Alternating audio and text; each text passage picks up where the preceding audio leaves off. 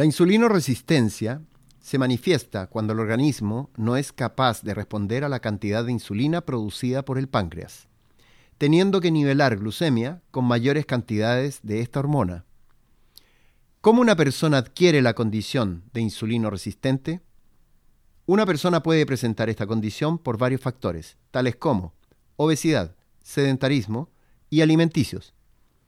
Si esta condición se sostiene en el tiempo, el deterioro de la función pancreática puede aumentar, provocando una prediabetes hasta incluso una diabetes.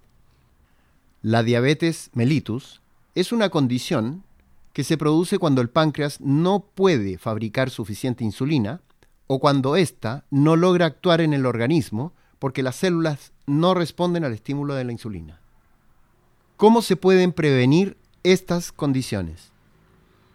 Comúnmente se asocia la insulinoresistencia principalmente a factores como obesidad y sedentarismo. Sin embargo, en la mayoría de mis pacientes con estas características se logra revertir la insulinoresistencia con un orden estricto en la dieta, siendo más relevante incluso que la actividad física. La actividad física aumenta el gasto calórico, por lo que minimiza los efectos en sangre de un exceso de carbohidratos consumidos, y por esta razón, sin duda, aportará de manera muy positiva al tratamiento. Pero si estos excesos se logran controlar con un correcto orden en la dieta, bastará para facilitar el tratamiento y normalizar función de la glándula.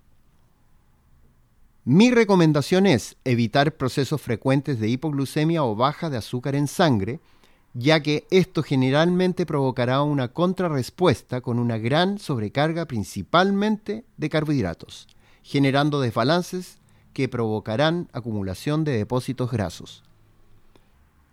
Esta descarga de alimentos seguida de una gran sobrecarga de alimentos, acelera la secreción errática del páncreas, la cual comienza a manifestarse en curvas de glucemia e insulina. Como conclusión, es indispensable mantener una frecuencia entre comidas que faciliten el trabajo del páncreas, generando así cantidades de hormona que mantengan proporción con la cantidad de carbohidrato consumido. Con este correcto balance, lograremos prolongar la vida útil del páncreas, evitando en muchos casos llegar a la condición o patología. Muchas gracias por escuchar este episodio y antes de despedirme tenemos que saludar a nuestros auspiciadores quienes hacen posible que este podcast exista.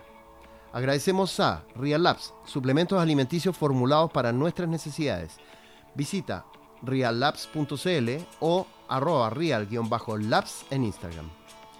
Virrey, chocolates premium saludables. Visita virrey punto c l y sus redes sociales para que conozcas estos deliciosos chocolates. Vita Wallet, la nueva billetera digital. Compra criptomonedas y gracias a Vita Wallet, tenlas en tu celular. Ingresa a vita wallet punto i o y descarga la aplicación en Google Play o en Apple Store. Y para los interesados en una consulta conmigo, envíen correo a nutrición arroba hugoviani punto c l o mensaje al WhatsApp más cinco seis nueve, siete uno cero, ocho seis uno dos cinco o visita mi Instagram en arroba doctorproteína y agenda una hora para que te pueda asesorar. Muchas gracias y nos vemos la próxima.